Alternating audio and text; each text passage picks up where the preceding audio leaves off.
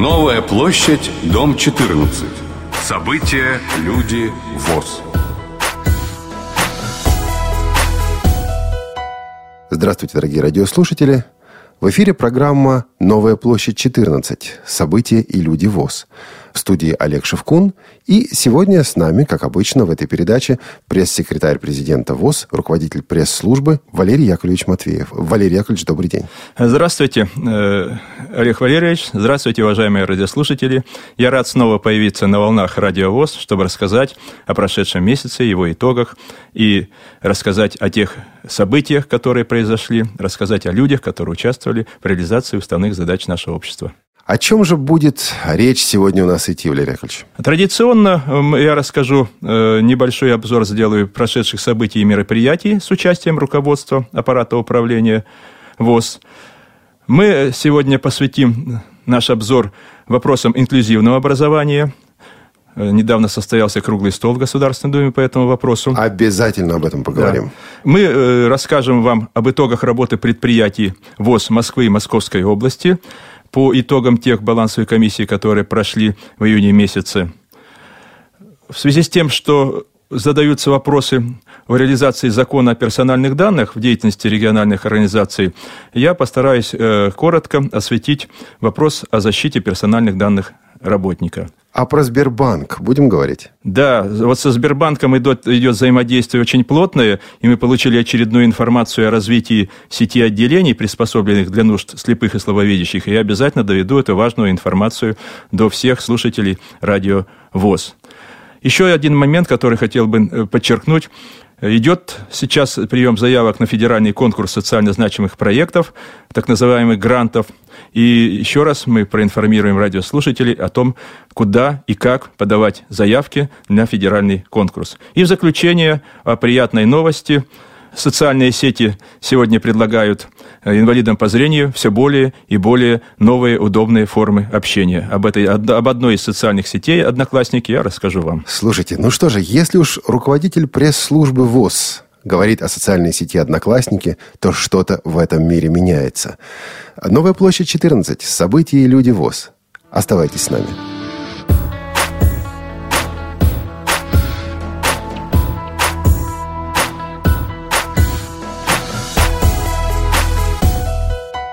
Валерий Яковлевич, июнь оказался месяцем жарким, но при этом предотпускным. А он был столь же насыщен, как и май, или все-таки поспокойнее? Ну, поскольку и климат у нас московский более жаркий в июне месяце, видимо, повлиял и на активность э, работы Всероссийского общества слепых в целом, и на активность э, работы наших региональных организаций. И я скажу вам, что даже э, по тем значимым событиям, которые прошли в июне месяце, вы можете э, об этом судить. Что же э, было? Было следующее.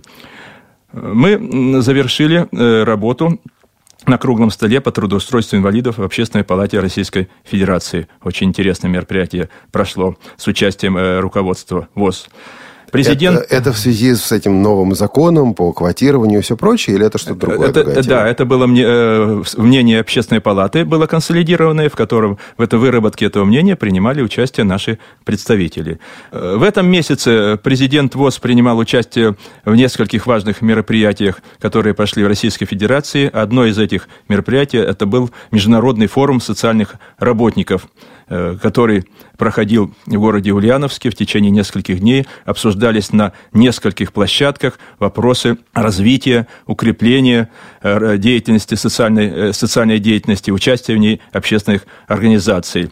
Президент также принял участие в очередном заседании правления Европейского союза слепых, также выезжал на Украину, где встречался с украинским товариществом слепых. Да, ведь был юбилей украинского товарищества да, слепых. Да, именно на это, в, это, в этом юбилейных мероприятиях президент принимал участие, и его выступление было выслушано с большим вниманием, интересом, и очень много опыта он передал нашей работе, и в свою очередь мы увидели опыт работы наших украинских соседей. Кстати, насколько я знаю, деятельность ВОЗ и в Украине, и в других республиках бывшего Советского Союза вызывает живой интерес.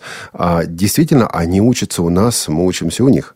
Да, ну и я вам скажу, что и даже вот недавно к нам приезжал в рамках частного визита господин Яаки Сате, представитель японского сообщества инвалидов, который рассказал нам об опыте этой работы и, в свою очередь, с удовольствием послушал опыт развития реабилитационной деятельности. И именно работы самой организации, общественной такой крупнейшей нашей организации, как Всероссийское общество слепых, в деле реабилитации и в укреплении вопросов доступности среды для инвалидов. Ну, наше общество всегда имело хороший международный статус. Собственно, это и продолжается продолжение доброй традиции. Да, и мы э, можем сказать, что и в регионах прошло много интересных событий. В Татарстане состоялся четвертый слет незрячей молодежи. В Тюмени состоялся фестиваль творчества инвалидов по зрению. В Красноярске прошел второй молодежный форум инвалидов. Э, вышли очередные номера звуковых журналов в Перми, журнал «Наша жизнь» сделал очень хорошие, интересные э, передачи, которые и сегодня вот мы можем его читать во всех форматах. Вот. Эм, ВОЗ победил в международном фестивале «Оптинская весна-2013».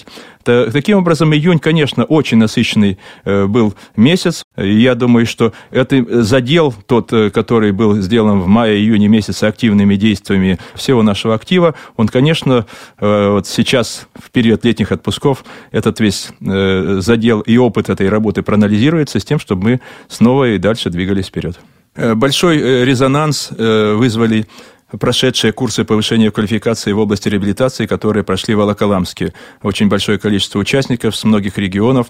Оно обеспечило такой активный обмен мнениями, повышение Э, людей не просто квалификации как профессиональной, но и укрепила общение между людьми. И отзывы, которые после этих курсов, они показывают, что это очень необходимые и нужные вещи, которые мы обязательно будем готовить, организовывать, участвовать и делать их более активными, живыми и нужными для людей. Кстати, мы эти курсы повышения квалификации здесь, на Радио ВОЗ, ощутили со своей стороны. Мы пытались дозвониться до некоторых активистов в региональной организации, люди известные, люди уважаемые, и нам говорили, что нет, вот не может он подойти, потому что он сейчас в Волоколамске. Вы, товарищи, забрали в Волоколамск на две недели лучших людей. Но учиться всегда нужно, учиться никогда не поздно, а учиться революционной работе надо всегда. Потому что жизнь не стоит на месте.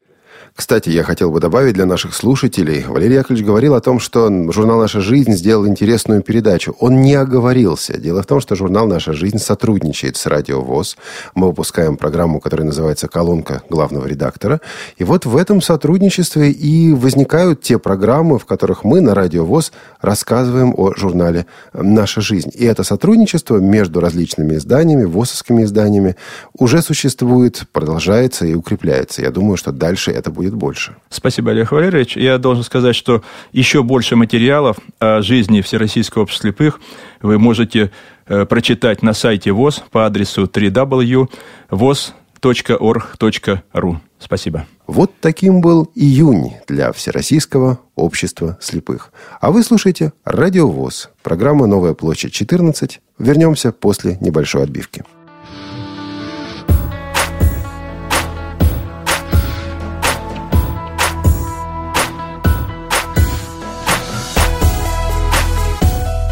Валерий Яковлевич, мы переходим к весьма животрепещущей теме, актуальной для многих наших слушателей. Это тема инклюзивного образования. Вот в этом месяце в Госдуме Российской Федерации состоялся круглый стол, в котором приняли участие и представители ВОЗ.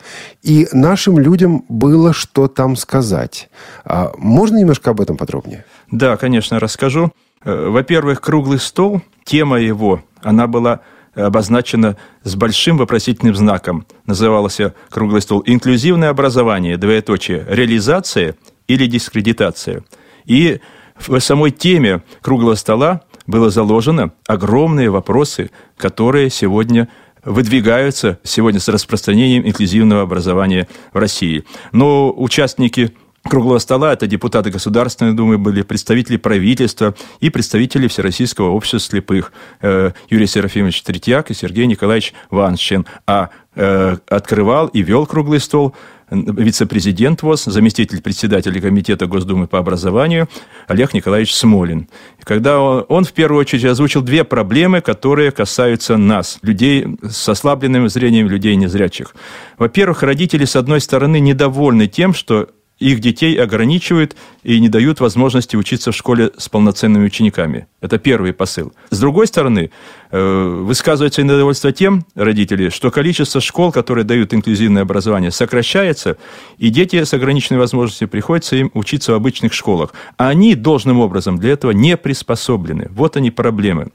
Э, выступал Третьяк Юрий Серафимович. Э, он затронул вопрос финансирования э, коррекционных школ. И он настаивал на том, чтобы коррекционные школы должны были быть на федеральном обеспечении, чтобы дети из соседних областей, где нет таких школ, могли бы приехать и обучаться. А сегодня он по своему Южному федеральному округу привел пример, когда один регион должен платить другому за обучение. Вот такая сегодня э, реальность, которую мы видим э, за красивыми словами об инклюзивности обучения. Да, потому что школы переводят на региональное финансирование. Да, да, они уже переведены. И получается, что сегодня один регион думает, а зачем я буду э, сюда в Карачаево-Черкесии учить э, э, детей, которые из, из Дагестана, и наоборот. Это же дискриминация, и об этом говорилось. И вот Юрий Серафимович Третьяк, он вообще предложил поручить Министерству образования пересмотреть программы по реабилитации администрации, э, потому что они тоже еще э, существенно нуждаются в корректировке.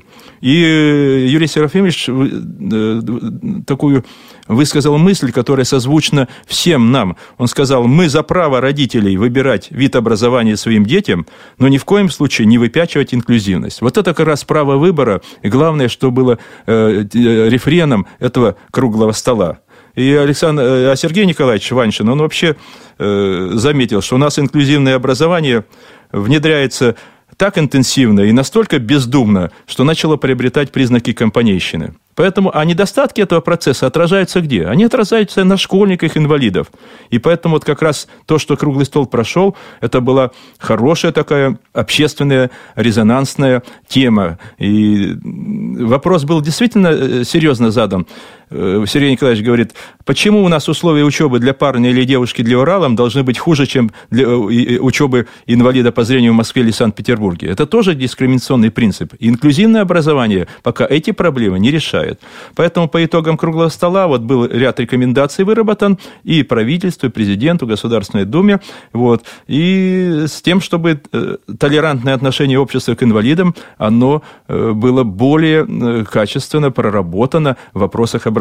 Кстати, полные тексты выступлений Юрия Серафимовича Третьяка, Сергея Николаевича Ваншина на круглом столе, они размещены в рубрике «Общественный диалог» сайта ВОЗ, и каждый может с ними ознакомиться. И правильно ли я понимаю, что ВОЗ занял в этом вопросе очень активную позицию и готов эту позицию отстаивать. Ну, э, дело в том, что э, вот само заседание круглого стола было инициировано Олегом Николаевичем Смолиным, человеком, который за образование инвалидов борется э, не только словами, но и делами, организационными вещами, подкрепляя это. И вот мы с удовольствием откликнулись на этот круглый стол. У нас принимало участие, это выступало только три человека, а принимало участие достаточно большое количество представителей инвалидного сообщества инвалидов по зрению. Есть у нас надежда быть услышанными? Надежда всегда остается, и надежда быть услышанным в данном случае действительно она велика, потому что мы только в самом начале пути по развитию инклюзивного образования. То, что оно должно развиваться, ни у кого не вызывает сомнений. Но как, какими темпами, какими способами, как сделать так, чтобы не выплеснуть нам тот опыт, который был наработан в коррекционных школах, это очень важный момент. Тут и финансирование. К сожалению, закон об образовании, который начнет работать э, с 1 августа этого года, он существенно сужает возможности коррекционной школы. Об этом тоже говорилось на круглом столе, и мы надеемся, что в какой-то степени вот, э, вот такая общественный резонанс этого круглого стола позволит э, принять и законодателям, и правительству вот, и руководству страны какие-то решения, которые будут способствовать развитию образования детей-инвалидов. Разумеется, и нас, сотрудников Радио ВОЗ, а, интересует эта тема, тема инклюзивного образования. Поэтому, если у вас есть мысли, если у вас есть соображения на эту тему, обязательно пишите и нам на радиособака.радиовоз.ру. Оставляйте информацию на сайте voz.org.ru а, для того, чтобы быть услышанными, потому что сейчас очень важно, чтобы звучал наш голос в этом непростом, но животрепещущем, актуальном для всех нас вопросе. Абсолютно вас поддерживаю в том, что сегодня как никогда нужна обратная связь, нужны аргументы, факты, которые будут показывать необходимость тех или иных посылов, которые будут вырабатываться в нашем э, Всероссийском обществе слепых. И, конечно, Олег Николаевич Смолин, как человек, парламентарий, который занимается этими вопросами, он найдет способ и формы довести эти аргументы до тех людей, которые принимают ответственные решения. Ну а мы переходим к следующему сюжету, следующей теме нашей программы «Новая площадь 14. События и люди ВОЗ».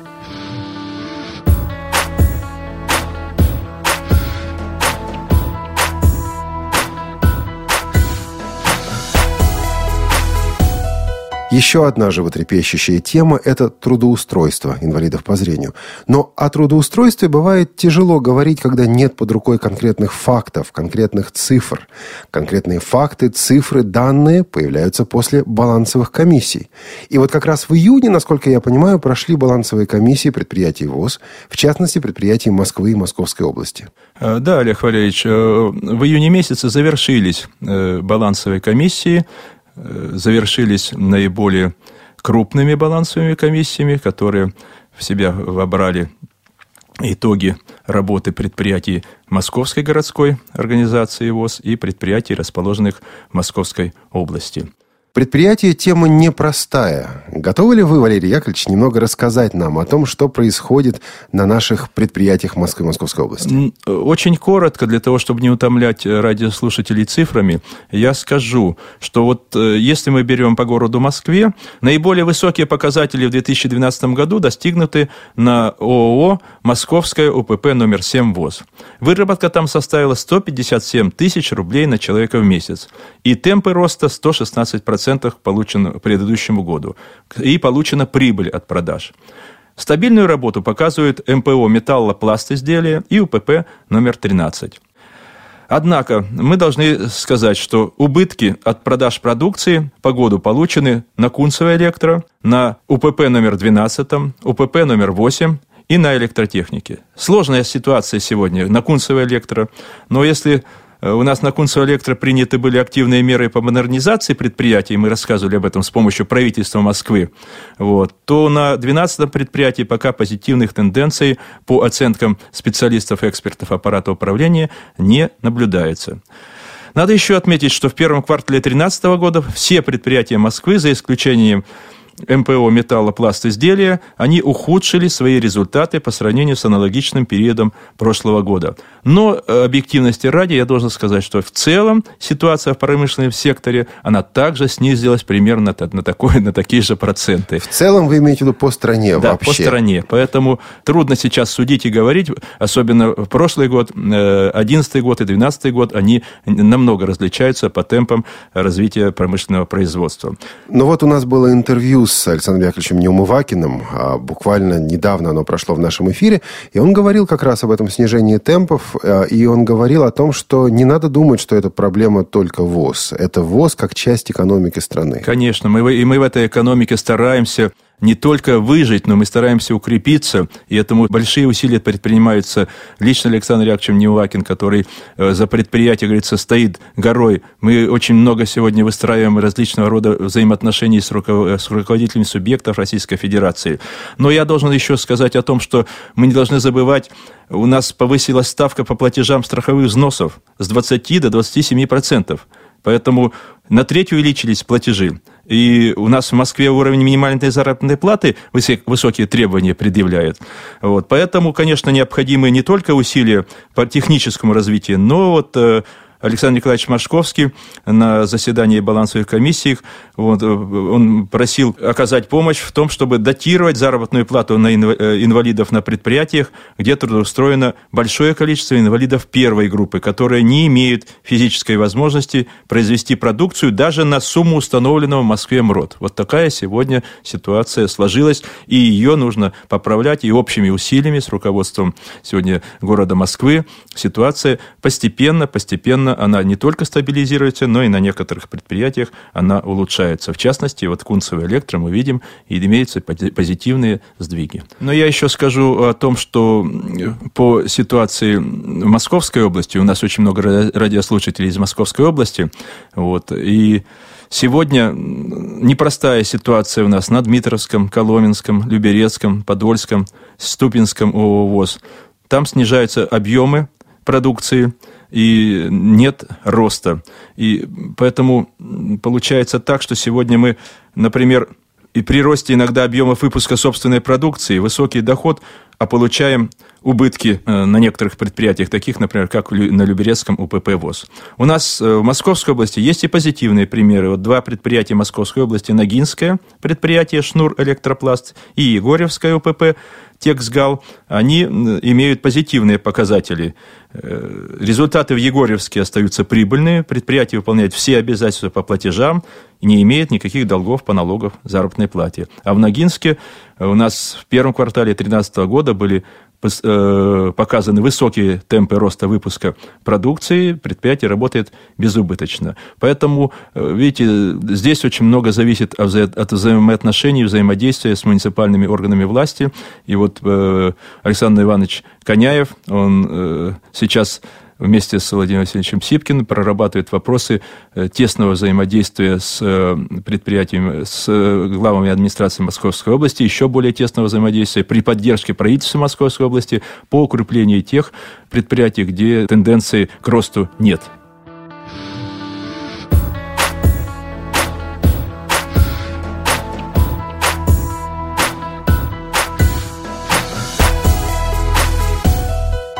Валерий Яковлевич, я вспоминаю свою юность.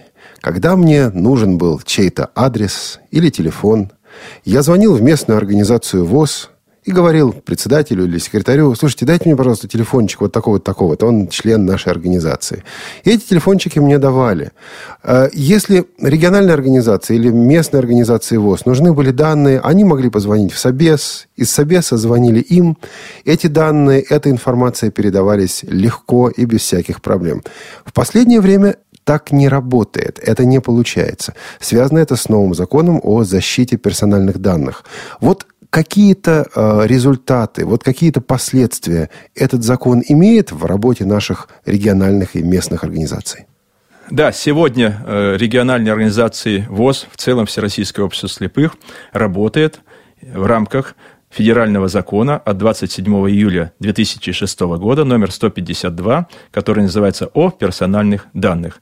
Э, в проекте постановления об итогах работы региональных организаций в 2012 году, обсуждение которого состоялось вчера на заседании Центрального управления ВОЗ, была поставлена задача учесть требования этого закона. Э, кстати, вчера это 27 июня, потому что программа наша пишется 28 июня. Да, да. Mm? Так вот, э, сегодня Общество, его организации, учреждения, предприятия все время имеют дело с какими-то персональными данными, с фамилиями, именами, должностями, адресами, готовят справки, сведения, списки, обрабатывают эти данные, собирают, хранят – и у нас в аппаратах управлений ЭРО ВОЗ, в аппарате управления ВОЗ хранятся копии документов, которые подтверждают необходимость получения медицинской помощи, налоговых льгот, получения выплат пособий. То есть с каждым годом мы все больше оказываем революционные услуги, а это связано с необходимостью обработкой персональных данных работников и членов ВОЗ.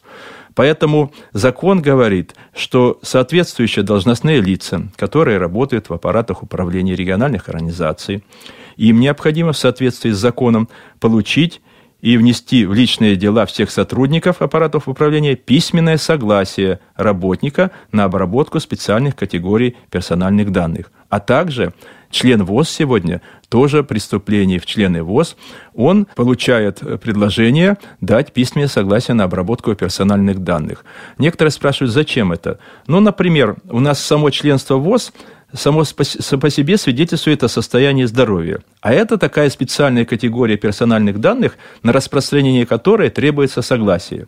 И даже список, например, на э, оказание материальной помощи, который подается у нас в Управлении социальной защиты какого-то административного образования – вот, который готовится у нас, он тоже должен быть защищен. Защищен чем? Согласием работника или согласием члена ВОЗ на то, что он эти персональные данные разрешает передавать. Конечно, это не, не все. И есть определенные э, требования к тому, чтобы эти данные не разглашались. Для этого специальная операторская служба создается.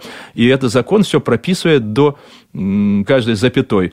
При этом права самого ни члена ВОЗ, ни работника не ущемляются. Просто в этом производим защиту персональных данных работника. Ну вот, э, бывают, конечно, недоработки, мы это понимаем в этом вопросе, а они очень часто влияют на климат в коллективе. У нас э, за последний год, мы знаем, немало информационных поводов, когда э, люди подавали в суд, обжаловали действия руководителей и работников на то, что их сведения э, какие-то разглашаются. Э, но у нас и сплетни идут о зарплатах, э, иногда о всяких бонусах, которые обсасываются, а вот Дело в том, что сегодня эти сведения, если они точно соответствуют действительности, они должны быть защищены. Правильно? А если человек сегодня говорит о том, что он получает столько-то, столько-то о другом человеке, то в данном случае может применяться закон сегодня о клевете.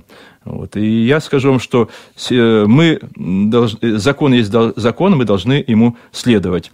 Вот информация э, о человеке, она всегда имела большую ценность, и сегодня она имеет, на сегодня она вообще стала самым дорогим товаром. Поэтому персональные данные в нашей организации, с одной стороны, должны быть защищены – а с другой стороны, информация позитивная и негативная о работе руководителей всех уровней, она должна быть максимально открытой. Вот здесь вот такое сочетание, оно весьма сложное. И э, выполняя закон о персональных данных, мы еще раз попросили руководителей региональных организаций внимательно вчитаться в суть и букву этого закона. Там, кстати, для общественных организаций, некоммерческих организаций есть своеобразные э, варьирование тех персональных данных, которые могут быть использованы. Если мы используем персональные данные работника в целях, которые при, э, у нас обозначены уставом ВОЗ, вот, в таком случае согласие на обработку персональных данных не требуется.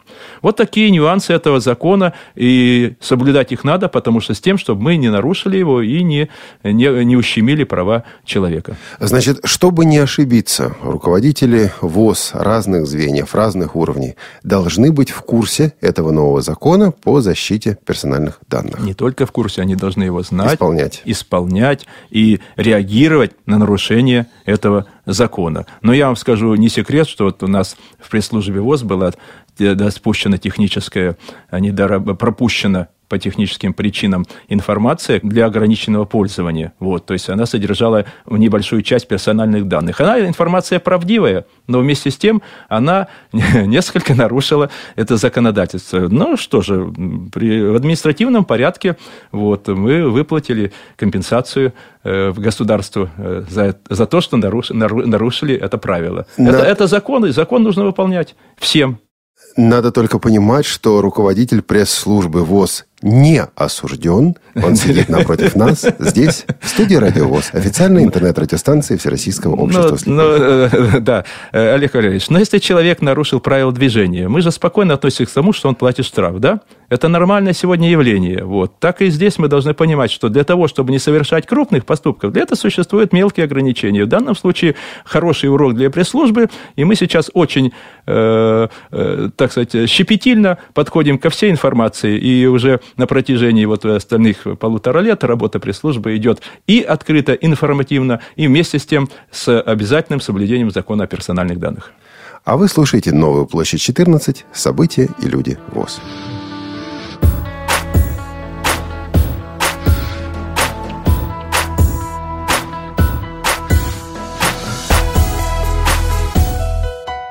Вы слушаете «Новую площадь 14», события и люди ВОЗ. Банк России развивает сеть отделений, приспособленных для незрячих слабовидящих людей. Это о чем?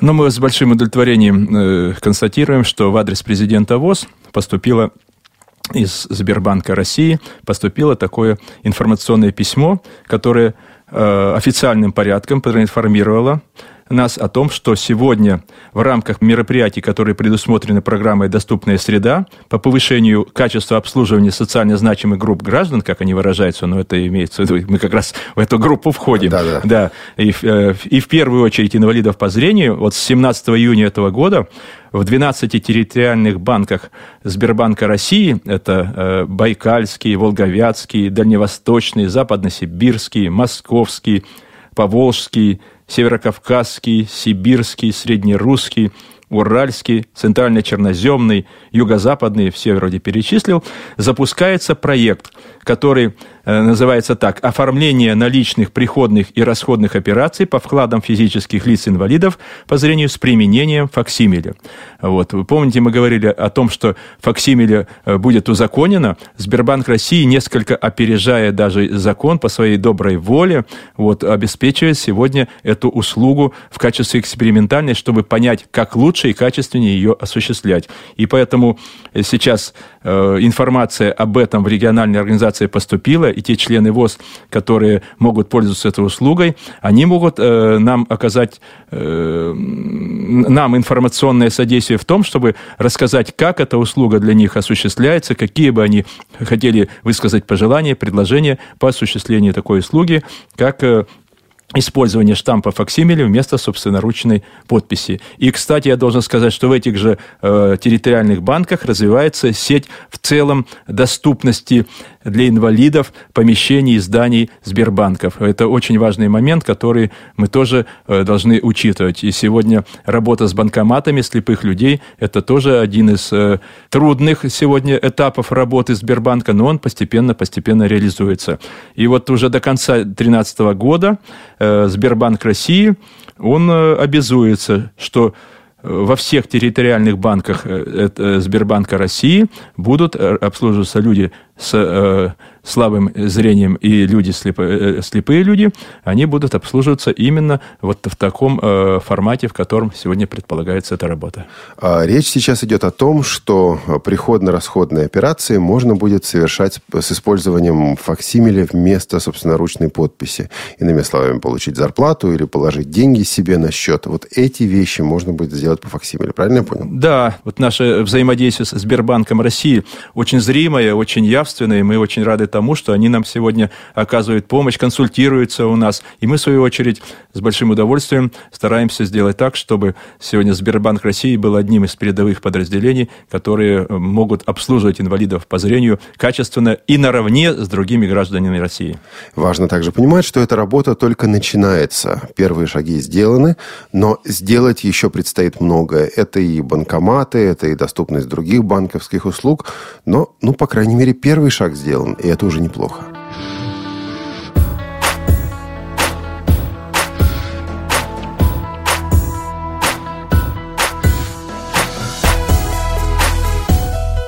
А что же, Валерий Яковлевич, идем дальше. Есть еще одна тема, это излюбленная сегодня, популярная сегодня тема э, финансовой поддержки, тема грантов. Об этом говорилось и на последнем заседании Центрального управления. Что мы можем сказать об этом сейчас в этой программе? Ежегодно президент Российской Федерации своим распоряжением устанавливает сумму и порядок государственной поддержки некоммерческих организаций, которые реализуют социально значимые проекты.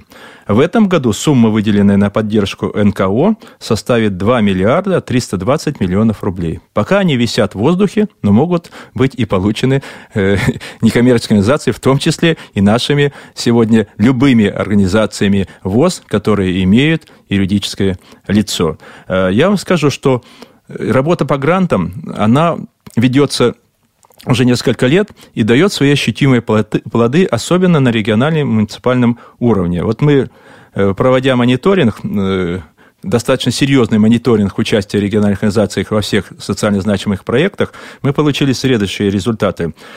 В 2012 году 54 региональные организации выиграли 126 грантов.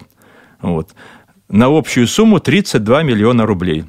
Для сведения и для сравнения скажу, что это в три раза больше, чем в 2011 году. Наиболее успешные в этом направлении Санкт-Петербургская – 6 миллионов, Тверская – 2 миллиона, Мурманская – полтора миллиона, Самарская – миллион четыреста, Свердловская – миллион двести. Как видим, суммы достаточно серьезные. Это муниципальные и региональные гранты. Но даже э, сегодня мы можем уже говорить о том, что и местные организации включились в работу по грантам.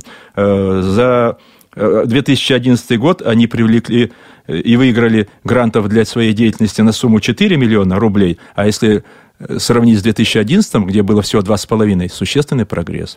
Так вот, я полагаю, что наши региональные организации примут участие э, в этом конкурсе, который федеральный, который э, завершится только 15 июля. Время для этого есть. И итоги конкурса, они будут подведены уже к 23 августа. Я скажу, что ежегодно наши организации, региональные организации, местные организации участвуют в этом конкурсе и ежегодно побеждают. Пусть не, не так много, как мы бы хотелось, но мы понимаем, что сегодня у нас более 800 тысяч некоммерческих организаций, которые могут принимать участие в этом проекте. И поэтому победа в этом проекте очень престижна и значима.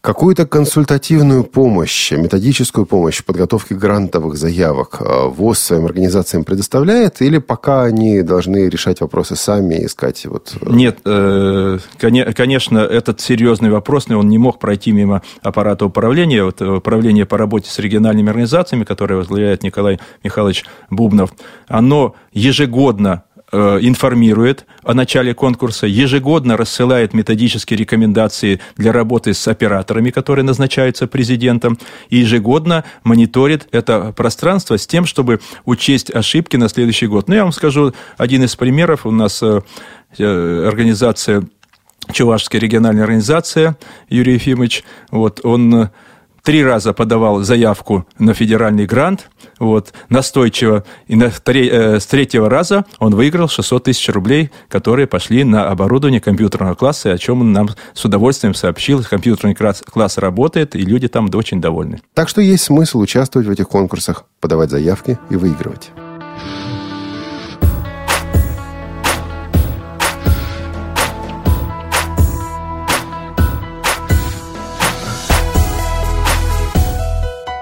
И последнее. Я никогда не думал, что до этого дойдет разговор в программе «Новая площадь 14». Все-таки это официальная программа Всероссийского общества слепых.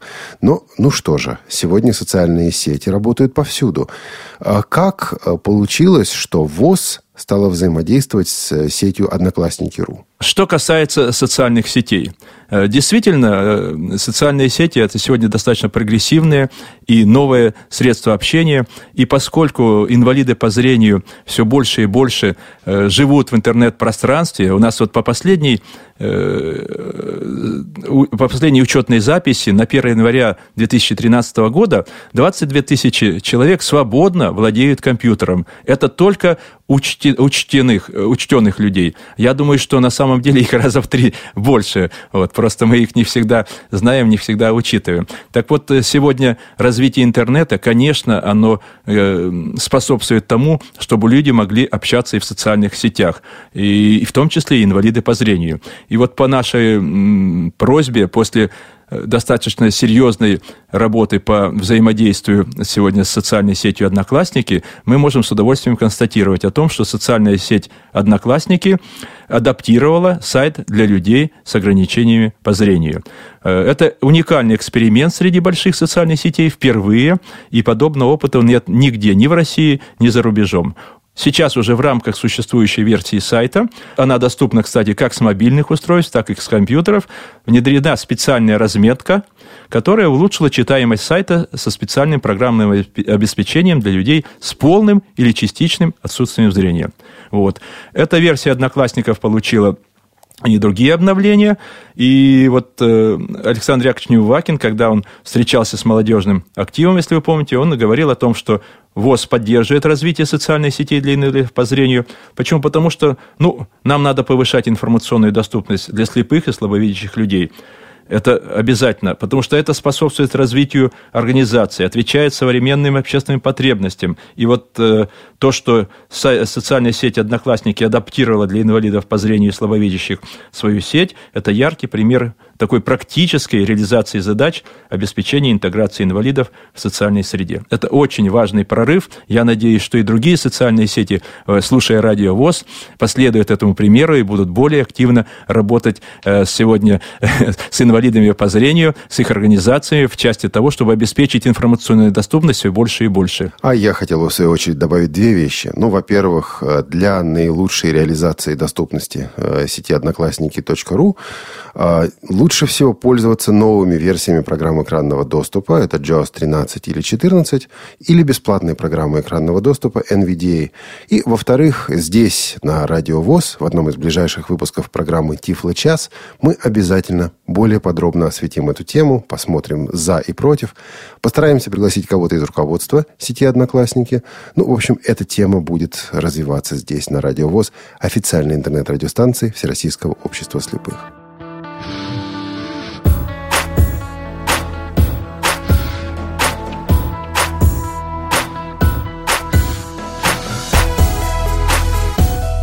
Ну вот, Валерий Яковлевич, мы с вами подошли к концу очередного июньского выпуска программы «Новая площадь 14. События и люди. ВОЗ». Что вы скажете тем из нас, кому все-таки предстоит уйти в отпуск? Только хорошего жаркого лета, теплой погоды, хороших дождей, чтобы мы могли пособирать грибы, приготовиться к нашей осенней паре. Я скажу, что осенью, вы как сами всегда знаете, активизируется политическая жизнь страны.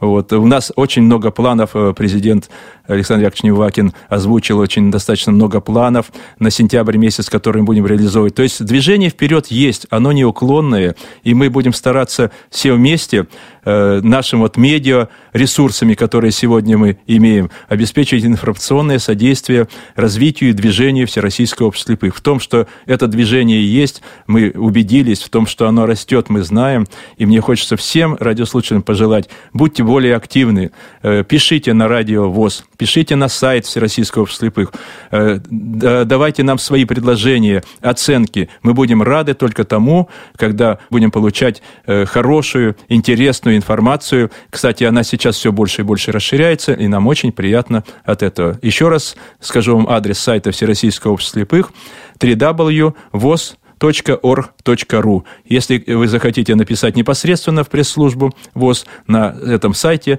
в рубрике «Контакты», вы можете найти электронный адрес пресс-службы Всероссийского общества слепых. Спасибо за внимание. К этим пожеланиям присоединяемся и мы, участники команды «Радио ВОЗ», готовившие этот выпуск передачи «Новая площадь 14». Это звукорежиссеры Анна Пак и Максим Комов и редактор Олег Шевкун. Наш адрес – радиособакарадиовоз.ру. Всего доброго. До свидания. Новая площадь, дом 14. События, люди, ВОЗ.